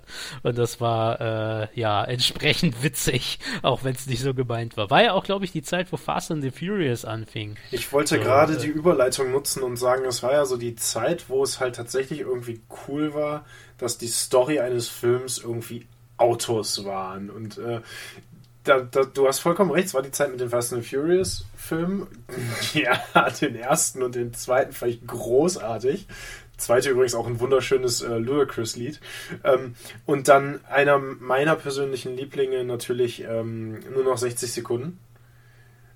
Weil es keinen einzigen oh, ja. Film auf dieser Welt gibt mit Nicolas Cage, der nicht cool wäre. und, das ist äh, die kontroverseste Aussage dieses Podcasts bisher. Und ähm, hey, was denn? Äh, großer Nick Cage-Fan. Alle Nick Cage-Filme sind cool. Con Air, The Rock, Con Air. du hast aber auch bewusst gerade alles vor 2000 Ja, muss ja auch nicht übertreiben. Ne? Ähm, aber über diese, diese Filme wie Fast and the Furious und, und ähm, nur noch 60 Sekunden ähm, wenn die Erfolg haben, macht es natürlich Sinn für die Videospielbranche da auch reinzuschlagen. Und dann ist sowas wie Need for Speed Underground natürlich was, was, was nahe kommt. Ne? Diese ganze Tuner-Szene oder diese ganze Tuner-Wahn, der da damals aufgekommen ist, kommt ja daher. Ne? Und dann zu sagen, okay, auch da wieder, ne? Film gesehen, fand ich cool, will sowas selber machen. Uh, Need for Speed Underground. Und hat wieder was bei, bei mir bedient, was, äh, was man aktiv machen konnte. Fun Fact, so, äh, es ist kennt wahrscheinlich schon die meisten, aber ich, ich finde es trotzdem immer wieder äh, unterhaltsam. Der, äh, diese Fast and the Furious Filme laufen mittlerweile so lange, dass, äh, wenn man sich zurückerinnert, äh, im Fast and the Furious 1 haben sie äh, Videorekorder geklaut. also, ja. das äh, ist ist, glaube ich, mittlerweile ein allgemein bekannter Fun Fact zu dieser Reihe, aber ich finde ihn immer wieder unterhaltsam, dass diese Zeitspanne einfach mittlerweile so groß ist, dass die Filme über 20 Jahre jetzt, glaube ich, immer mal wieder neue äh, Sequels und Spin-offs und Hasse nicht produzieren. Ja, und dann irgendwann lässt du The Rock mitspielen und dann ist es sowieso vorbei, ne? Also im positiven Sinne, weil oh, es gibt nämlich auch keinen einzigen schlechten The Rock. Der macht auch alle Filme besser. Ähm, wenn du also Need for ich glaube, ich hänge dann kurz mal die, äh, die meine weitere Erlebnisse mit der Need for Speed Reihe an, wenn du nicht noch, sonst schieb einfach gleich noch was zu Underground hinterher. Aber ähm, ich möchte das, weil ich da auch gar nicht viel zu sagen kann. Äh, ich habe dann halt eben sehr, sehr lange keine Rennspiele äh, mehr gespielt. Ich habe gleich noch so ein paar Honorable Mentions und sowas. Und das einzige Rennspiel, wo ich dann mal wieder so kurzzeitig ein bisschen eingestiegen bin, ist nämlich auch aus der Need for Speed Reihe, nämlich 2013. Ich habe es dann irgendwie drei, zwei, drei Jahre später erst gespielt oder vielleicht sogar noch später, als ich es tatsächlich mal umsonst ähm, gekriegt habe. Ähm, nämlich das Need es heißt einfach Need for Speed. Äh, ich glaube, im Internet findet man es dann irgendwie unter Need for Speed 2013 oder so. Ähm, eine Art Reboot, Remake, keine Ahnung. Dann Need for Speed jetzt außerhalb der Underground-Reihe jetzt nicht wirklich eine Story hatte. Ist auch Reboot so eine Sache. ähm, aber äh, das war halt von EA, also die Reihe ist ja sowieso generell von EA so eine Art Neuauflage. Und das war ein ist oder ist ein unterhaltsames Rennspiel, was auch eher so, so ein bisschen quasi Dinge aus der Underground-Reihe und dann halt aus den Hauptreihen macht. Also es ist ein bisschen weniger diese Tuner äh, nachts Straßenrennen-Ecke. Es sind aber immer noch Straßenrennen. Also aber nicht mehr so dieses leicht in diesem halbkriminellen Menü, sondern alles im Tageslicht und irgendwie anders. äh, aber ansonsten hast du auch die Open World und fährst zu verschiedenen Stationen, wo du Rennen einfach beginnen kannst. Und das Ziel ist da auch quasi immer besser zu werden und irgendwelche legendären Rennen, also legendäre Fahrer äh, herausfordern zu können. Und du musst dich dann auch irgendwie so eine Reihe ähm, an Rennen hocharbeiten, um halt zu den Besten zu kommen. Und dann kannst du halt deren Wagen freischalten und dann auch die Wagen verbessern und ähnliches. Und es hat sehr, sehr viel Ähnlichkeiten mit Underground, hat aber vom Stil her halt weniger diese, diese Fast and the Furious Flair halt mitgenommen. Aber ansonsten ist es halt, glaube ich, einfach vom Gameplay super ähnlich, halt modernere Grafik, bisschen größere Open World vermutlich und halt neuere Wagen. Also da fand ich das ganz cool, dass man ähm, dass man auch so was wie ein Tesla oder so fahren konnte, also relativ wirklich neue Wagen, die mir dann auch ein Begriff waren und halt eben auch äh, verschiedene Straßenwagen und äh, entsprechende Sportwagen von den Ferraris und Porsches und hast du nicht gesehen, die man eben in all diesen Spielen kriegt. Es war kurzweilig, ich habe es eine Weile gespielt, aber hat mich jetzt auch nicht langanhaltend gefesselt. Das war aber ein kurzes Wiederaufleben meiner Rennspielphase. Ja, ich finde, du sprichst aber was Wichtiges an und das äh, finde ich bei Rennspielen ist absolut, muss absolut der Fall sein, nämlich kurzweilig. Ne? Und damit meine ich jetzt wirklich äh, nicht so nicht so Simracer, sondern also wenn man sich mal genau überlegt, brauchst du brauchst ja einen Grund, um eins von diesen Rennspielen auch dann tatsächlich zu, zu konsumieren. Und äh, gerade in so einer Zeit, wo du eine Menge Dinge auch mit Autos machen kannst, in Spielen wie zum Beispiel GTA, braucht es halt schon irgendwie, also es muss halt schon echt kurzweilig sein und, und gut gemacht sein, damit es sich, sich überhaupt lohnt. Weil auch das, das arcadige Rumfahren bei GTA ist jetzt nicht so schlecht. Und natürlich hast du da halt keine richtigen Autos, aber die sehen na, genug aus wie richtige Autos und kannst ja auch jedes nehmen, was du haben willst. Und ähm, deswegen finde ich das, finde ich dieses kurzweilig gar nicht so, gar nicht so schlimm irgendwie. Also das sagte ich ja eben auch schon mal, viele Leute beschweren sich dann irgendwie so aus so einer Elite-Ecke kommend über solche, solche Rennspiele wie Need for Speed. Und auch da ist halt wieder so, ja, aber es macht doch Spaß so. Und wenn es den Leuten Spaß macht, dann hm, die Spiele tun ja keinem weh. Und ich habe das nie gespielt, weiß aber, dass kurzweilig, glaube ich, ein gutes Urteil dafür ist. Ich hätte noch eins. Äh, achso, dann mach mal äh, eben deins, dann greife ich nämlich deinen Punkt von eben danach nochmal auf. Mhm. Äh, ich bin mir nicht sicher, ob ich nicht tatsächlich, und ich weiß, ich sage das sehr oft, aber ob ich nicht der Einzige war, der dieses Spiel gespielt hat und es gut fand. und es zwar heißt es Automodellista. Ist von 2002. Und das Interessante an diesem Spiel ist, dass es ein, ja, auch ein Tuning-Rennspiel ist für die PlayStation 2 mit Cell-Shading-Grafik. Mhm, klingt interessant. Ja, google mal ein paar äh, Screenshots. Das ist wirklich eine super coole Grafik. Und äh, auch das, das äh, herausstechendste davon ähm, ist tatsächlich, soweit ich mich erinnern kann, von Capcom. Also gar nicht mal so unbekannte Spieleschmiede. Hat aber nie so richtig Anklang gefunden, glaube ich. Ähm, bin mir auch nicht sicher, ob es irgendwie ein. Ob es davon einen zweiten Teil gibt. Ich glaube fast nicht. Nee, scheint nur einen Teil davon zu geben. Ähm, aber ja, war, war so auch wieder, du äh, tunst deine Autos, machst sie besser, aber die, der Grafikstil ist das, was das hier wirklich besonders macht, weil du eben zwar den Versuch hast, Autos so realistisch wie möglich nachzubilden, aber eben in Cell-Shading, Comic-Grafik. Was ganz anderes. Ja, sieht total interessant aus. Also ich sehe auch gerade, die Bewertungen sind eher so im mittleren Bereich. Ähm, also so nach dem Motto hat sieht interessant aus, aber bietet nicht viel, aber die Grafik finde ich halt auch durchaus spannend. ist aufgrund des Grafikstils aber, glaube ich, auch was, was sich nicht so schlecht gehalten hat. Das finde ich halt generell bei Cell-Shading-Sachen. Also die können auch mit immer noch gut aussehen. Also wenn man sich so Sachen anschaut, die, die, die sahen halt immer rudimentär aus in gewisser Hinsicht, aber halt immer comichaft. Und das altert nicht so schlecht.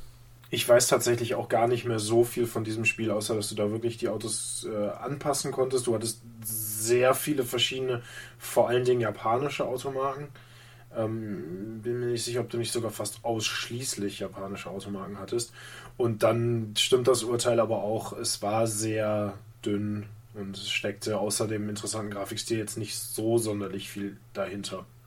Aber manchmal reicht es ja, wenn man irgendwie eine Kleinigkeit hat, die das Spiel absetzt und dann hat man damit auch Spaß, auch wenn es jetzt vielleicht nicht so viel Komplexität oder sonst was bildet, äh, bietet. Das Tuning-System war sehr kleinschrittig und sehr cool, wenn man sich für sowas interessiert.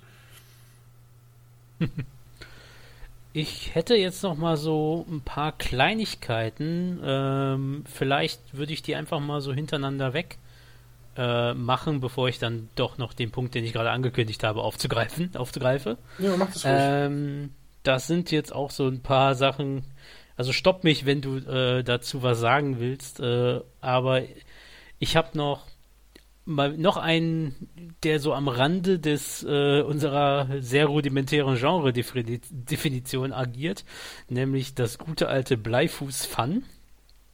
Auch ein eher äh, Fun-Racer, äh, als dass es dann irgendwie ein realistisches oder sonst was Rennspiel ist. Vom Bleifuß gab es auch ein Rallye-Spiel was ich auch gespielt habe und auch relativ unterhaltsam war, aber jetzt nicht also Colin McRae Rally war deutlich besser, aber Bleifuß Rally hatte auch was. Aber Bleifuß Fun erinnere ich mich halt auch, dass das mal auf LAN-Partys angeschmissen wurde und man dann halt zusammen, also es ist im Grunde ein isometrisches Spiel äh, mit und mit verschiedenen, also du konntest irgendwie ein Polizeiauto und so eine Art Monster Truck oder so oder was und halt irgendwie verschiedene Wagen und dann hattest du alberne Strecken, wo dann auch irgendwie Felsen auf dich drauf fallen konnte und im Grunde war es halt so ein, so ein Fun Racer.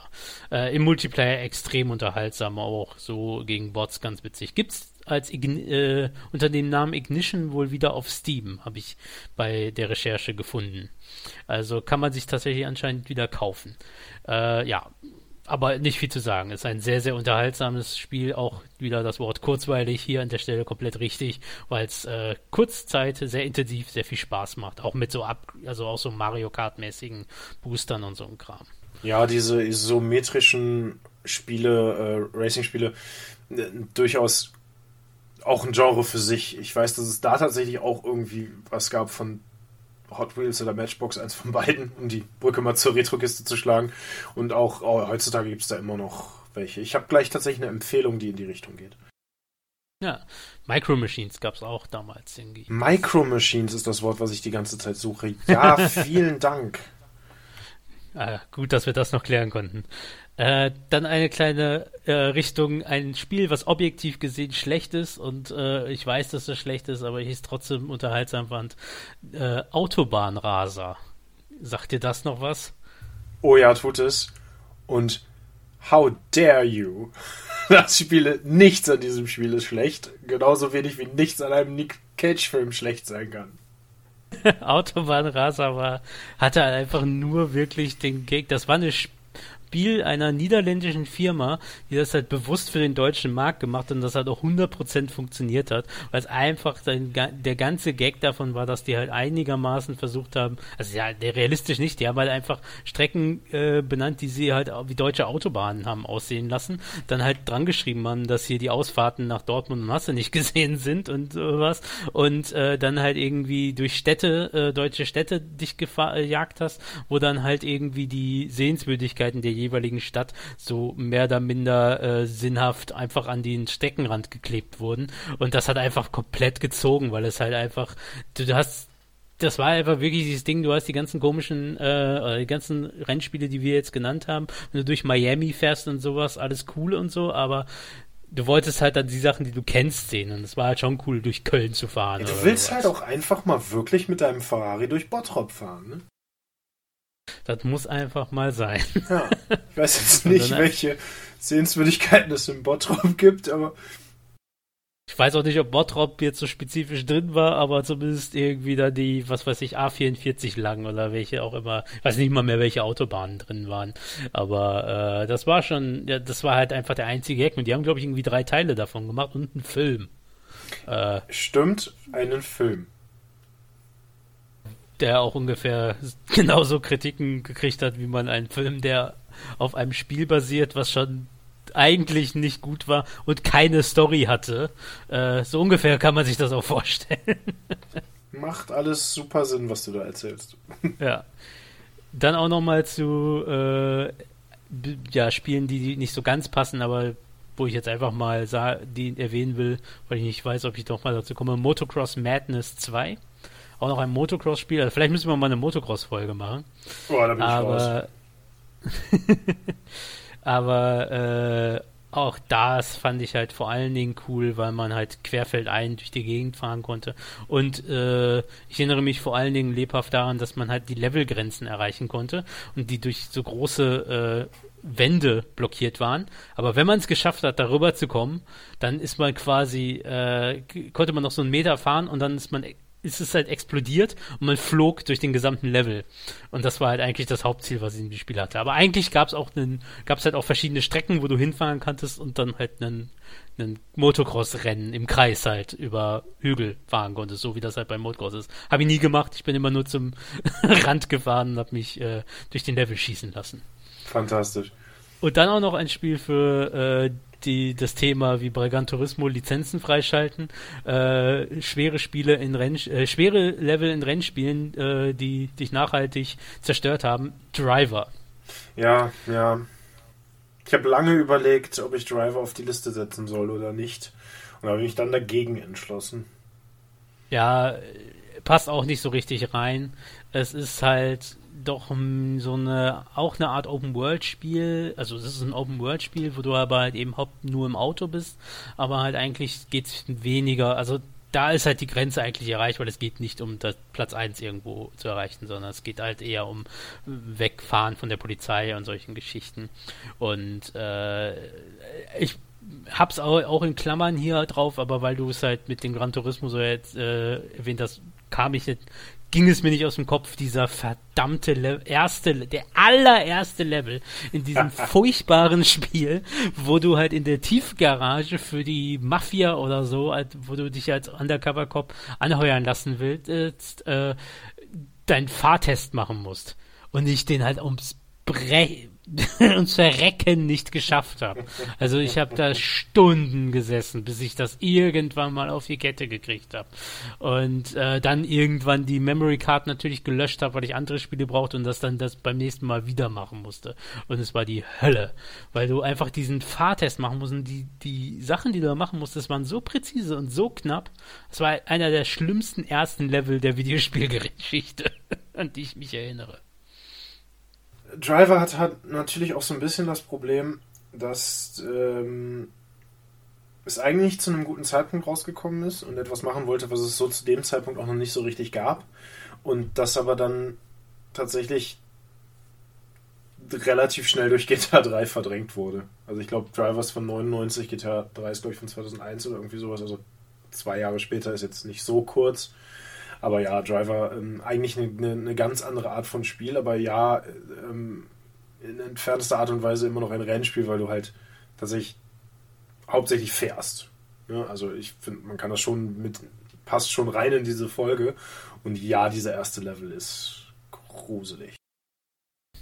Ja, es ist eigentlich ein bisschen weit ab, weiter ab davon, aber ja, man, ja, irgendwann in den späteren Teilen dann durch den Einfluss von GTA haben sie auch quasi so zu Fußmissionen eingeführt und irgendwelche Teile waren auch sehr, sehr gut, aber sind dann halt irgendwie im Schatten geblieben. Also auch der erste Teil war ja sehr, sehr gut und sehr, sehr erfolgreich äh, und hat ja Sequels dann noch, äh, ich glaube drei oder vier Sequels äh, hervorgebracht, aber dann kam GTA und ähm, das ist dann auch der Punkt, das Stichwort für den Punkt, den ich machen wollte.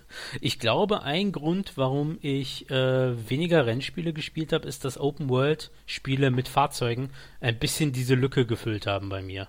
Also, dass das dann tatsächlich mit GTA 3 angefangen, ähm, dann dazu geführt hat, dass ich da halt Rennen gefahren bin und irgendwie nicht mehr diesen, ähm, und wie du sagst, ne, also so ein Rennspiel muss dir halt einiges bieten, weil du eine Menge von dem Zeug halt schon in anderen Spielen mittlerweile tun kannst. Und da kommen dann halt solche Spiele wie GTA, Saints Row, äh, Sleeping Dogs, die wir alle erwähnt haben, aber auch so Sachen wie Mad Max, jetzt in jüngerer Vergangenheit oder ähm, welche auch immer, mir fallen jetzt gerade äh, keine weiteren äh, Open-World-Spiele ein, die ich äh, gespielt habe, aber vor allen Dingen natürlich die GTA-Teile äh, als, als Platzhirsch in der Richtung, ähm, sind dann irgendwie in diese Lücke gesprungen oder beziehungsweise haben den, den Gibbel, den ich auf Rennspiele hatte, einfach mit übernommen.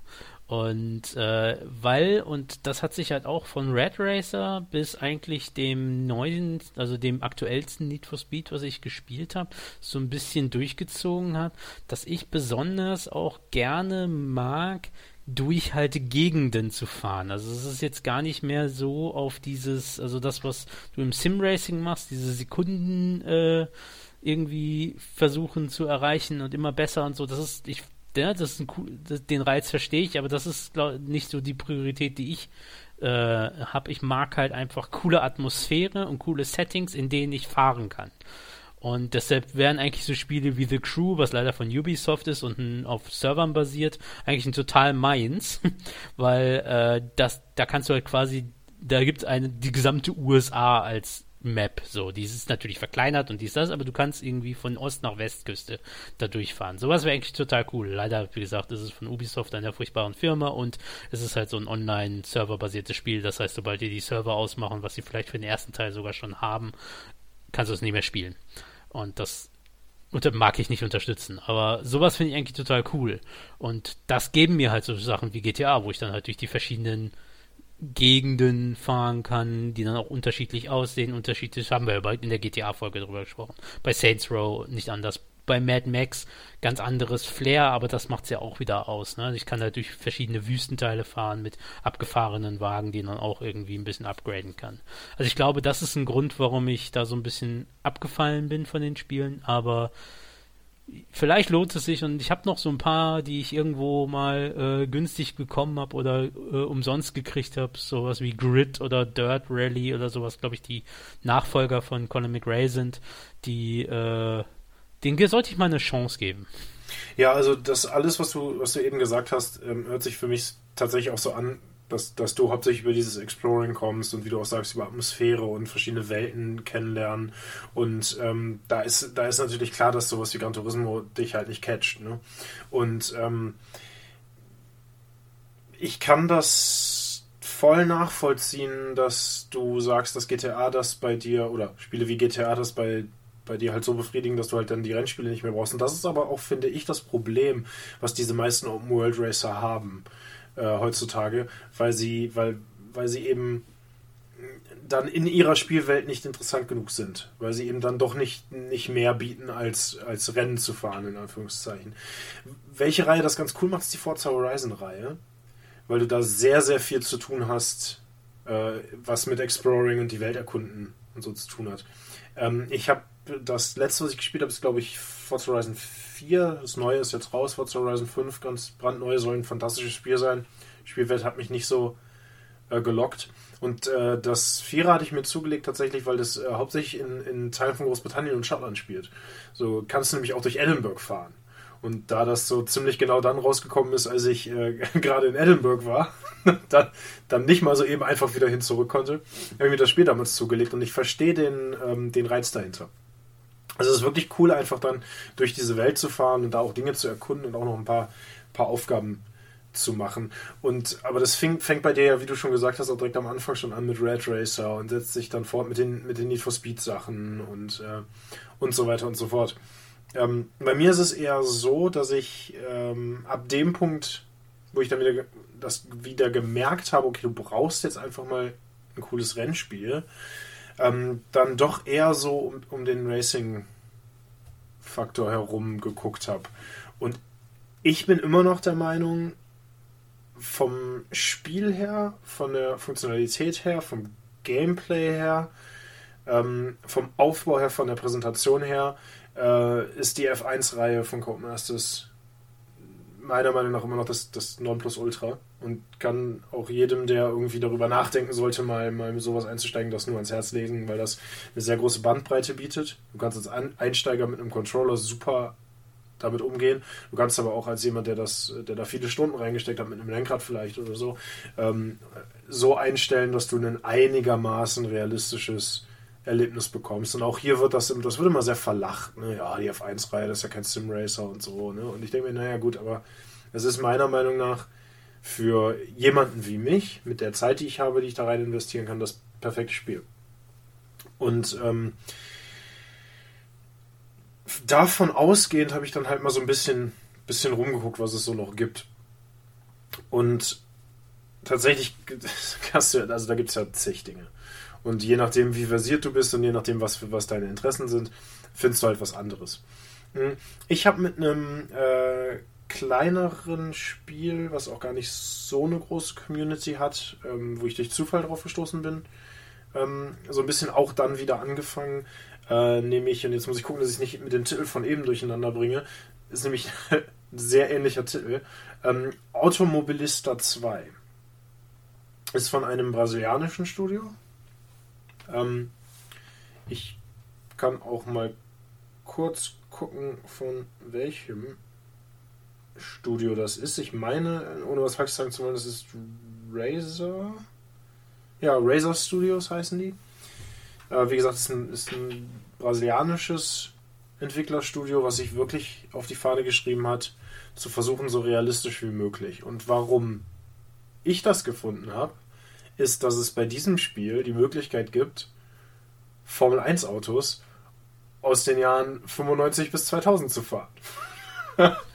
so schließt sich der Kreis. So schließt sich der Kreis, weil ich nämlich irgendwann, nachdem ich, nachdem ich ein paar, hundert Stunden in, äh, in die F1-Reihe gesteckt habe, gedacht habe, okay, das ist eigentlich ganz cool, aber eigentlich möchtest du wieder, eigentlich möchtest du immer noch Mika Häkkinen sein. Und habe dann dieses Spiel gefunden. Und ähm, ja, auch, also man lest euch mal ein bisschen rein über dieses Spiel. Es ist, es ist der Wahnsinn, was die Leute da äh, tun und, und, und mit welchem Grad für Realität die versuchen, das umzusetzen auf dem, auf dem PC. Unfassbar. Ich, ich bin gerade auf der Website und sehe die Unmengen an verschiedensten Autoklassen alleine schon. Und dann halt in den Klassen halt auch noch, also da bist ja wahnsinnig. Also von, von Go-Karts bis, bis LKWs, also, also so Trucks äh, ist ja alles dabei. Also ja, alles. Ja, ist überfordert mich jetzt schon, wenn ich nur auf die Website gehe, aber ich sehe den Reiz, also wenn man halt auch irgendwie Bock auf Autos und äh, sich damit auskennt oder irgendwie auch einfach Interesse daran hat. Ja, hat man was zu tun. Es gibt, es gibt halt so verschiedene ähm, große Spiele, sage ich mal, in dem Bereich. Und ähm, du musst ja es ja irgendwie schaffen, dich von den anderen abzusetzen, ähm, weil du ja eben bei diesen Spielen keine Kampagnen hast. Also du hast keinen Story-Modus, du hast keinen Kampagnenmodus, den du durchspielen kannst, sondern du hast halt wirklich einfach nur die Plattform, damit Leute ins Auto steigen können, virtuell, und auf die Rennstrecke können. Und meist hast du dann irgendwelche Championships noch, die du gegen die AI fahren kannst, aber die Präsentation davon ist sehr rudimentär und hauptsächlich ziehen diese Spiele halt über Online-Multiplayer. Was ich persönlich überhaupt nicht tue weil diese Communities alle super toxisch sind. Und anscheinend sind Leute, die Online-Rennspiele spielen, sehr, sehr cholerische, wütende Menschen und haben einen ganz besonderen Ehrenkodex, den ich nicht verstehe. Und außerdem bin ich super schlecht da drin. Und passt dem nach auch gar nicht in, in so eine Online-Liga rein. Ähm, aber dann hast du halt zum Beispiel ähm, das von mir angesprochene ähm, Auto, äh, Automobilista 2. Dann hast du ähm, eigentlich den schon ein paar Jährchen paar Jährchen alt, aber den großen Genrevertreter mit Assetto Corsa. Und dann hast du so Sachen wie iRacing, die wirklich über ein sehr perfides, ja, nicht Live-Service, aber DLC kaufen Modell. Also das Spiel selber ist, äh, ich will jetzt nicht, nicht, nichts Falsches sagen, aber ist entweder sehr günstig oder, oder umsonst sogar. Und du kaufst ja quasi jeden Content dazu ein. Und hast halt deswegen auch bei eigentlich allen dieser Spielen, ähm, die konkurrieren halt hauptsächlich über die Vielfalt und über die Autos, die sie bieten können und über die Rennstrecken. Und vor Dingen auch über die Qualität. äh, der Rennstrecken und der Fahrphysik. Und ähm, ja, wenn du dann irgendwann mal äh, nicht nur 50 Stunden in so ein Spiel gesteckt hast, sondern noch 40 Stunden darüber gelesen hast, dann wird dir irgendwann klar, dass Simracing vielleicht doch keine so gute Idee war. Oder du hast dich dazu entschlossen, alles klar, das war die beste Idee, das ist jetzt mein Leben. ja, also das ist wirklich was, was man mit sehr viel Passion tun kann. Ich persönlich mache das eigentlich auch eher so, dass ich das äh, mal für eine Stunde anwerfen kann oder zwei und dann so wie ein Time Trial fahre einfach, also gegen, ne, gegen mich selber und versuche Rundenzeiten zu verbessern, versuche die Strecken kennenzulernen und so weiter und so fort. Und ja, aber es gibt Leute, die da sehr, sehr, sehr, sehr, sehr obsessiv sehr viel Zeit und sehr viel Geld reinstecken, bis zur Nachbildung von Motion Sim Rigs und so Sachen. Also da ist nach oben gibt es da keine Grenzen. Ja, das ist ja gerade bei so Simulatorspielen sehr häufig so, dass dann halt die, die Fans da auch dann so so drin sind, dass das halt auch solche Sachen wie man kauft halt quasi jedes Auto, was man haben will, äh, einzeln für recht teuer Geld einfach nach, weil die Leute einfach so leidenschaftlich sind. Das ist dann immer so eine so eine schwierige Balance zwischen, da ist irgendwo Angebot und Nachfrage und irgendwie müß, müssen diese Studios ja auch funktionieren in einem sehr Nischen äh, Bereich, aber gleichzeitig wie du sagst, hat das auch immer ein Geschmäckle von, naja, das, das nutzt halt auch irgendwie diese, diesen Fanatismus und diesen Enthusi äh, Enthusiasmus, äh, schwieriges Wort, von diesen Fans halt auch sehr schnell aus. Was ich darüber aber kennengelernt habe, ist, dass äh, so eine Sache, die ich normalerweise ja total verteufle, nämlich dieses ähm, Patches und Updates nach dem Start und Day One Patches und so. Und er bringt doch endlich mal ein fertiges Spiel wieder raus.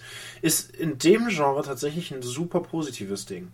Weil solche Spiele meiner Meinung nach ständig im Fluss sind, weil du da immer was verbessern kannst und das immer noch realistischer machen kannst und immer noch mehr Content liefern kannst und äh, Anpassungen machen. Und gerade gerade das von mir angesprochene ähm, Automobilista 2, die machen das konstant. Also konstant über Gameplay-Patches und so weiter und so fort wird dieses Spiel weiterentwickelt. Und das finde ich, finde ich super interessant, dass ich das ja bei, normalerweise bei meinen Spielen einfach überhaupt nicht schätze und da das halt sehr, sehr, sehr, sehr positiv erlebe.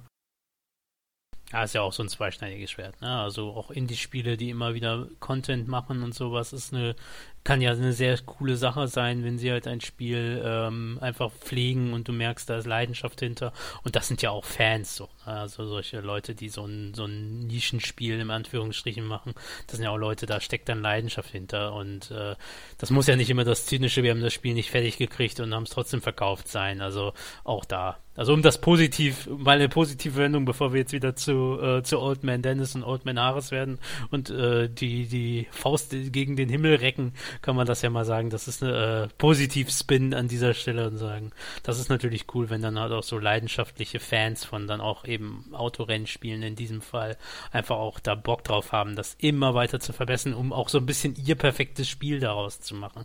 Weil die das halt auch irgendwie das spielt, an dem vielleicht auch bauen, an was sie eigentlich haben wollen. Und diese Art von Spiel hält sich auch. Also ich müsste jetzt lügen, wenn ich aus dem Kopf sagen könnte, äh, wann Assetto Corsa rausgekommen ist, aber das ist schon ein paar Jährchen alt und das hält sich. Und das Krasse finde ich auch ist, dass die Leute suchen sich ja dann ihr Spiel aus und die spielen dann dieses Spiel. Punkt. Und zwar über Jahre hinweg und tausende von Stunden. Und das finde ich auch, auch eine super interessante Art der Obsession. Ja. Ich würde vielleicht gerne noch die eine Empfehlung nennen. Und zwar, wo du, wo du, eben gesprochen hast, vor allen Dingen auch über diese ähm, Rallye-Spiele oder diese ISO-Spiele. Mir ist vor einer, ich weiß gar nicht, gar nicht allzu langer Zeit, vor ein paar Monaten mal ein Spiel ähm, untergekommen, das heißt Art of Rally. Und es ist, wie der Name sagt, ein Rallye-Spiel, aber es ist ein isometrisches Rallye-Spiel von oben. Und es ist wunderschön.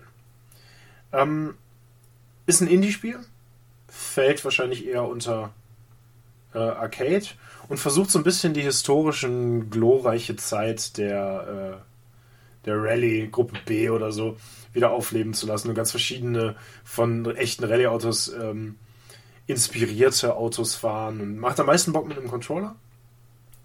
Ich weiß gar nicht, ob es das auf der Switch gibt, aber guck dir mal ein paar Screenshots an, das ist wunderschön gemacht. So ein bisschen Pixel-Art-mäßig, Äh, arbeitet viel über Licht und Atmosphäre, ganz simple Grafik. Ähm, ist jetzt auch nichts, wo man irgendwie 1000 Stunden reinsteckt oder so, aber mal so für, ist auch relativ günstig und dann für so ein, zwei Stündchen oder fünf Stündchen das mal anzuzocken, lohnt sich das auf jeden Fall. Ja, also gerade die Lichteffekte sehen echt, also ne, eher rudimentäre, ja nicht direkt Cartoon, aber schon irgendwie so ein bisschen simpli, simple Grafik, aber äh, ja, wie du sagst, mit den Lichteffekten vor allen Dingen sehr viel gespielt. Also man sieht so dann hier auf den Screenshot sehe ich gerade, wo dann so ähm, Bäume sind, wo dann das, das Licht durch äh, und dann so ein Sonnenuntergang quasi da durchscheint und solche Geschichten. Und ja, scheint auch auf der Switch und auf der Xbox zu geben und so. Es sieht nach einem guten Switch-Spiel aus, tatsächlich. Kann man, glaube ich, relativ gut so mal, mal nebenher spielen, irgendwie. Ich weiß, der Soundtrack war auch sehr, sehr stimmig, fand ich. Also sehr harmonisch, passte gut dazu. Äh, einfach eine witzige kleine Nummer. Wir hoffen, dass ihr ein wenig Spaß daran hattet an unserer rasanten Fahrt durch einige Rennspiele und da wir wahrscheinlich wie immer irgendwie noch einen Haufen von den Dingern vergessen haben, über die man eigentlich sprechen sollte, äh, wäre es doch cool, falls ihr noch was äh, im Kopf habt, wenn ihr uns das mal zukommen lassen würdet. Unter anderem bei äh, Instagram unter OneUp der Podcast oder ebenso bei Twitter. Äh, wir sind nicht die großen Social Media Könige, aber sollten wir mal eine Nachricht bekommen, werden wir uns auch bemühen, diese zu beantworten. Wenn das die erste Folge ist, die ihr jemals von unserem kleinen Podcast gehört habt, dann schaut doch mal in unseren doch schon recht ausschweifenden Backkatalog. Den findet ihr bei einer äh, Podcast-App eures Vertrauens, zum Beispiel Amazon Music oder Spotify oder auch auf unserer wundervollen, tollen Homepage www.wannerpodcast.de Und es ist und bleibt immer noch der Teil, auf dem ich am meisten freue bei den Folgen, um zu gucken, wie Haares äh, Telefonsex-Hotline-Stimme sich weiterentwickelt. Mit diesen Worten hoffen wir, dass ihr Spaß hattet und verbleiben für euch wie immer Dennis und Haares von OneUp, der Gaming Podcast. Und ihr hört uns wieder am Samstag in zwei Wochen. Macht's gut!